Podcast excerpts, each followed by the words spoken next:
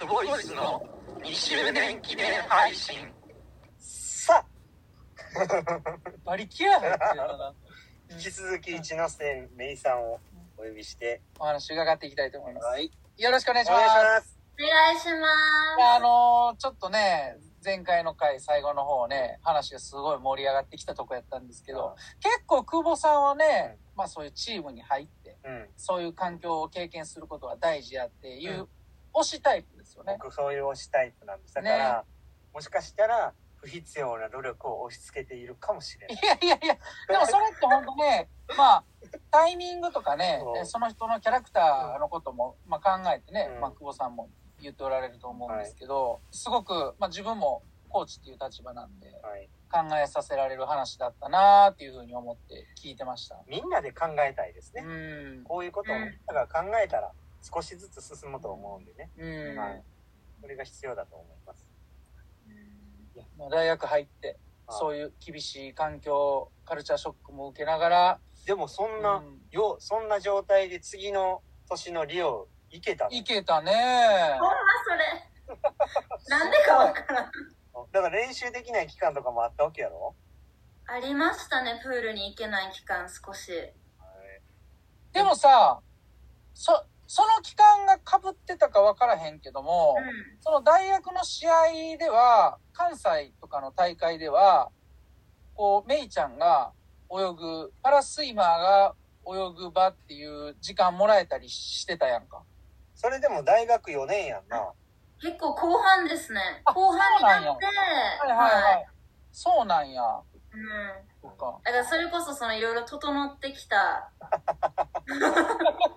ととん、整えたん やな。ありがとうご交ざい通ます。整備。どういたしまして。でもさ、その次の年にさ、自分がちっちゃい時から夢としてたリオに行くわけやんか。うん。この決まった時ってどんな気持ちやったん？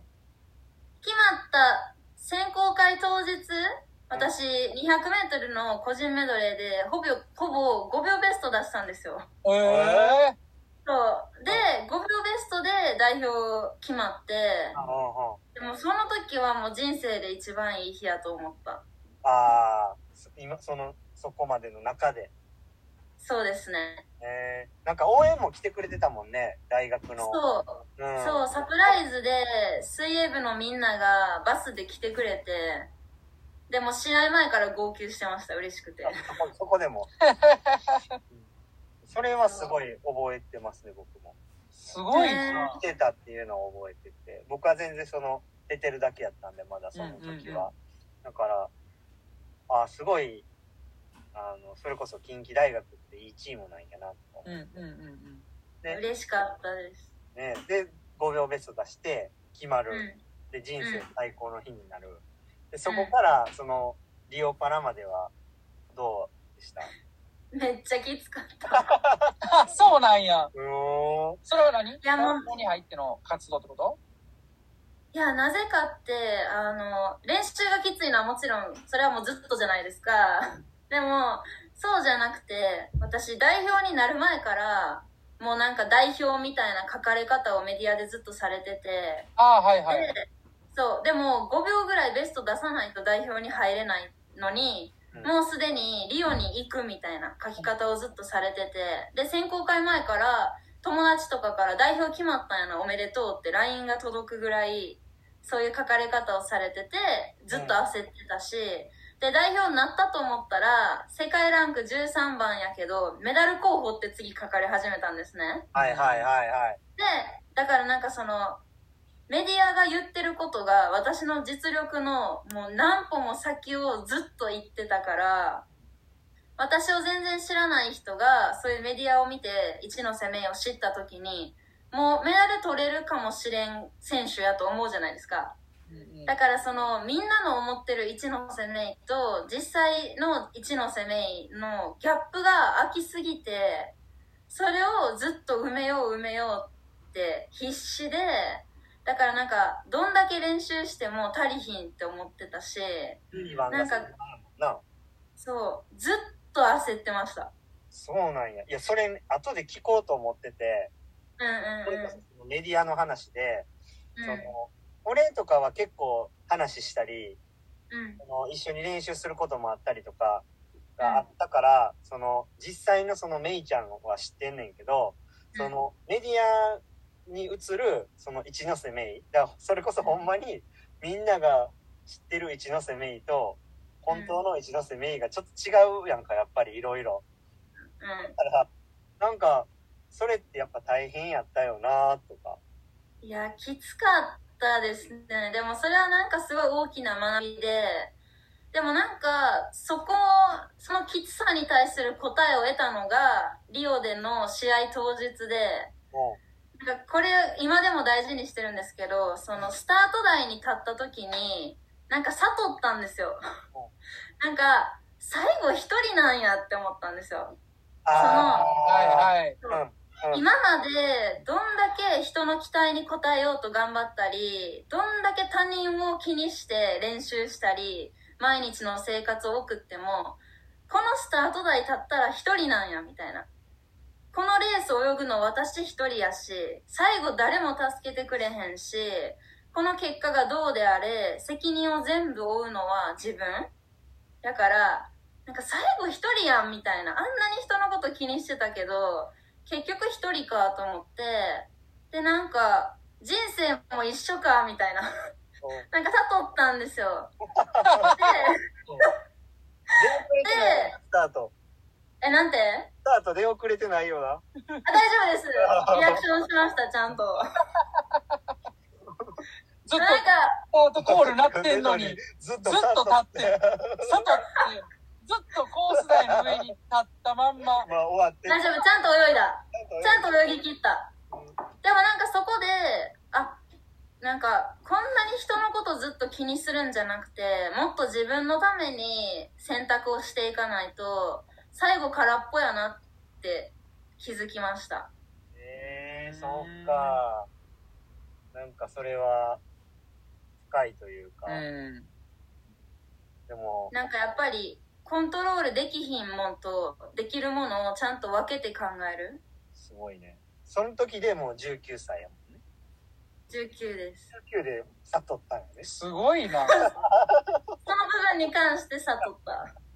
でもリオとし、リオは実際なんか、それこそリオ後になんかちょこっとそのイベントとかで一緒になった時とかに、うん。あんまりリオはもうちょっとあんま思い出したくないなみたいな感じやったやんか。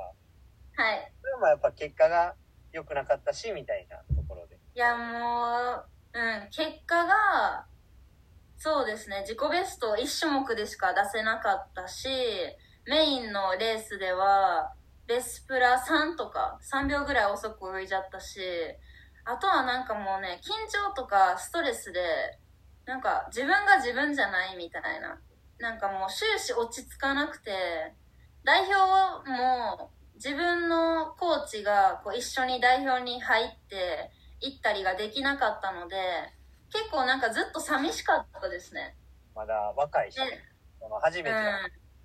そうそうそうそうそうパ。ラリンピックだから、様子も分からへんし、頼れる人がいないって言ったら一緒に行った人に怒られるかもしれへんけど、でもやっぱりパラリンピックって選手それぞれ自分が結果出しに行ってるからもちろん。だからこう人のことを構ってる時間も気力もないのがまあ普通かなと思うんですけど、だからなんかこう日本代表って一緒に行っててもなんかすごい寂しかったのを覚えてます。あだからいつものその海外遠征とは違うもう4年に1回しかないそこにかけてる人たちがみんな来てるから安易にも何でも聞かれへんみたいな。そうです、そうです。で、自分のコーチも選手団にいないし、うん。でもまあある種そこで小さい時からの夢であったうん。パラリンピアになると、なった。で、うん。その後オーストラリア行くのはもうちょっと後かなそうですね、その、あ、でも行き始めたのはリオの次の年から、短期合宿とかしに行ってました。僕がそれぐらいからちょこちょこ一緒に練習させてもらうようになって、うん。でそれこそ、まあ、ほんまにこれはあの感謝なんですけどあの一緒に練習しようって言ってくれたうんうんうん全然いつでも来てみたいなうん。うん。僕なんか当時めちゃめちゃ遅いんですよ全然、その日本では一番だとしても、うん。世界ランキングとかも何番か分からへんみたいな。うんうんうん。そんな僕に来てくださいよみたいな言ってくれたから、その、い行くのにね、失礼があってはいけないから、まあ練習するじゃないですか。